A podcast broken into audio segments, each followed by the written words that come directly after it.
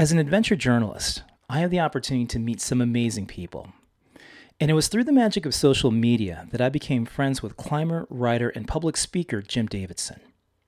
We first got acquainted on Facebook, but last year we met in person at a cafe in the Canadian Rockies in a town called Banff. There he told me his incredible story of friendship, adventure, and survival that's the subject of his new book, The Ledge. On a routine descent of Mount Rainier, Jim and his climbing partner, Mike Price, suddenly fell and were trapped in a deep crevasse. After a few more distant impacts, there is silence and darkness beneath this cocoon of snow. I wonder whether it's quiet now because the snow has ceased falling, or because I am buried so deep that I can no longer hear what's happening on top of a thick snowpack. The silence terrifies me. I open my eyes, at least I think I do, but blackness envelops me. To make sure they're actually open, I blink a few times and I feel sharp snow crystals scratch my eyelids. I see nothing. I'm buried alive.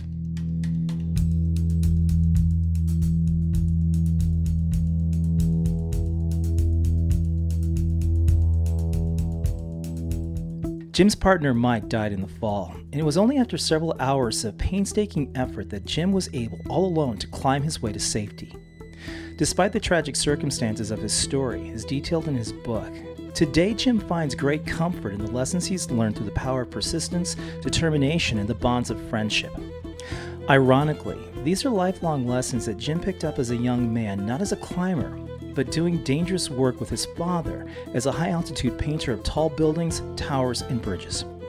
I'm James Mills, and you're listening to The Joy Trip Project.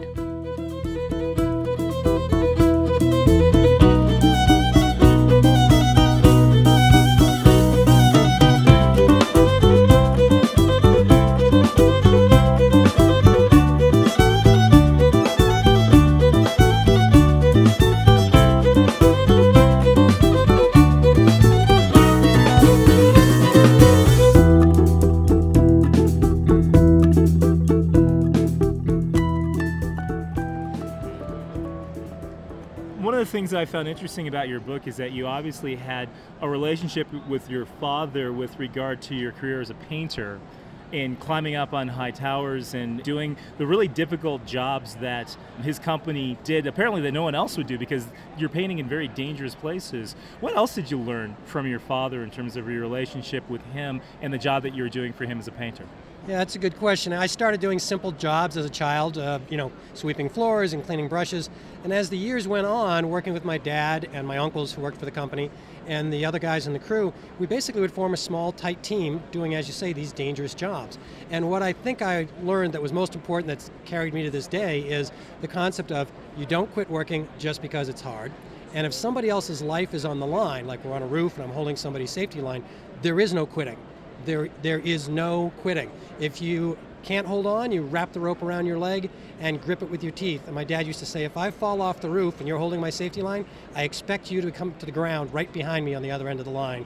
Whatever it is, you do not let go. And so those were the, the things we had to do to be safe then, but those were the lessons I carried with me into my climbing career and, and up to this day.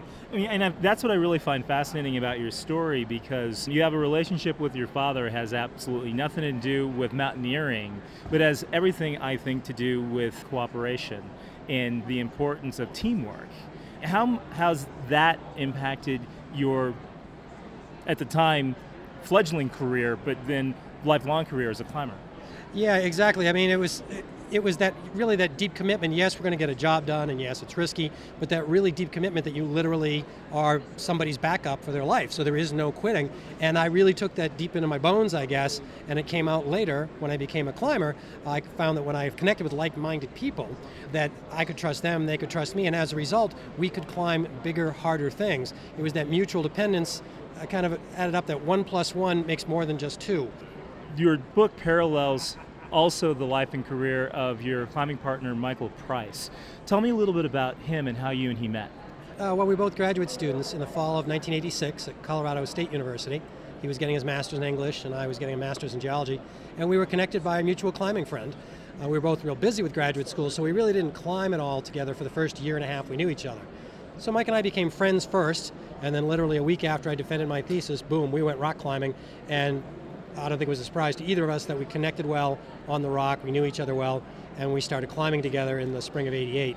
And as the next few years unfolded, we became regular climbing partners, taking on bigger challenges as well as friends.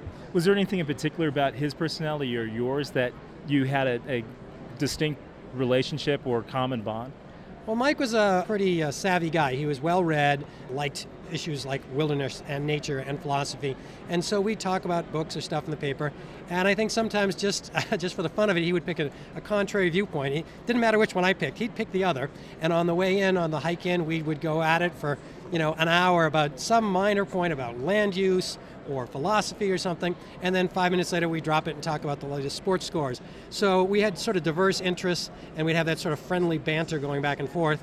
We moved together well on the rock, and then we'd have beers after the climb. So obviously friendship and, and partners at several different levels there. You and he climbed Mount Rainier. Tell me about the, the circumstances that led to Mike's death. Well, we had been climbing for years, as, as we discussed, and we decided to pick something that would be a little bit harder and difficult. So we chose to do an alpine route on the north side of Mount Rainier, uh, the Liberty Ridge, which is kind of kind of challenging. We went to do the climb. The climb was under difficult circumstances, very icy and a lot of water ice we encountered. And we had our hands full for sure for about three and a half days, but we summited on June 21st, 1992, first day of summer. And after that, it seemed like everything difficult was behind us. We were coming down by a standard route called the Emmons Glacier. It's kind of a, one of the normal ascent routes for mountaineers on the northeast side of the mountain. We made it most of the way down. We're only about one hour from the edge of the glacier, and the warm temperatures had softened the snow, and that led to a climbing accident, which was Mike and I were roped together. I was going first, and I stepped on a snow bridge that was over a, hiding a crevasse. And when that snow bridge collapsed, I went in. Mike slowed me down during the fall, but he was unable to dig in enough to stop me. And sadly, Mike got pulled in the crevasse behind me. I find it ironic that he did exactly what your father would have expected him to do.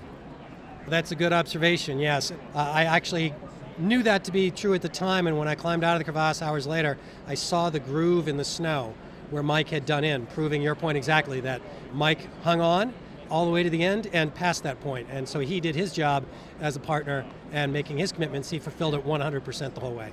So tell me about the climb out. What was it like? I mean, what, what types of things did you encounter to basically save your own life? Well, the first few minutes down there, both Mike and I were buried by snow. Mike was critically injured and he passed away in a few minutes when we were down there. And I did the best I could to do CPR, but sadly it didn't work. I couldn't bring Mike back. And when I looked around, I found we were on a ledge about seven feet long and two feet wide, made of snow and ice, and our pack all crammed between narrow crevasse walls. And at first I thought, there's no way. I, I can't climb out of here because the walls above me were vertical ice and then overhanging ice. And I'd like to think I'm a solid climber, but I'm not a world class ice climber. So, at, frankly, at the time, I thought, well, maybe this is it. I, there's no way to climb out. But the things we've been talking about, honor and commitment, and I knew that I was alive because Mike had slowed me down doing his job for our, our partnership. And even though it was seemed impossible and was scary and I was devastated at the loss of my friend, I knew that the burden had shifted back to me. When Mike and I do climbs, we would swing leads. He would lead first and then I'd lead the next pitch. And the, the lead had switched back to me. So even though I felt overwhelmed and scared and frankly wasn't even sure I could do it, the lead was in my hands and I had to do the best I could for the team. And so I had my hands full trying to figure out a way to climb out of there. It took me about a sad hour to attach Mike to an ice screw so that he wouldn't drop deeper into the crevasse, to rig a rope system where I could climb free and then aid climb and self belay because there was no one there to belay me. So these were all things that I had read about and knew pieces from having read books and learned some from Mike, but I'd never strung them all together, so it was beyond my technical experience. So it took a while to get ready, but after an hour I started climbing and the climb out was just brutal and exhausting. So it was a very difficult time. I free climbed for a bit, and then I had to resort to aid climbing, and it was just a slow, grinding test of perseverance to work my way up that wall over one, two, three, four hours. Now, having made it out, and you know, here we are, you know, 20 years later. what have you learned you know, from that experience? Not only your early experiences with your father, but you know, this experience having lost you, your best friend and climbing partner. Well, I didn't know that for a while. For the first few years after I made it out, I pondered that, and I was glad to be alive and sad at the loss of Mike, and I, I didn't know what to make of it at first. Life got a little busy. I had uh, babies with my wife, and I had a job and everything. So it took a few years that went by, and I kept pondering that. Every day of my life, I'd kind of ponder that. And I was a little afraid, like I was supposed to do something big and important, but I had no idea what that was. But as the years went by and uh, the pain subsided a little bit, and I began looking back at that, I went back to climbing again and leading other students uh, on expeditions. And I think that was necessary. I kind of re embraced being a climber. And then I reached a little further and started taking young people on expeditions around the world. And I thought that Mike could get a kick out of that, that part of my life then was teaching others climbing, like he used to do as an outward bound instructor. And I think that gave me some time and some distance to look back at it. And as I look back at it, I think what I learned was that certainly, you know, there's all kinds of difficulties in life, uh, you know, financial and health and that whatnot. And Mike and I wound up in a situation down inside a crevasse, inside a glacier. But when you dug right in, what, what gave me the strength was yes, I wanted to live and see my wife again, but that faded as the difficulty got greater and greater. It was my commitment to Mike and the things I learned from my dad and those deep values. That's what really allowed me to hang in there on that wall when I was way past the point of physical exhaustion. So really, I think what the lesson is is to take a look at your life and the people in your life and ask yourself, if I was in a dramatic and traumatic situation, what would give me the strength, the resilience to keep going on, to take that pain and that difficulty, to make it through the tough time, and then hopefully in time move on to remaking your life. Because if you think about who those people are, and I think it will come down to people, not things or places or anything like that, when you think about those people to know who they are, keep them close to you in case you ever get in a diff- difficult situation. You can tap that strength. And the other thing is, I'm getting a little bit older now, is to think about who should I be providing that strength to, so that someday when they're in a difficult situation, hopefully they can look back and pull some strength from the relationship I have with them to help them make through their tough time.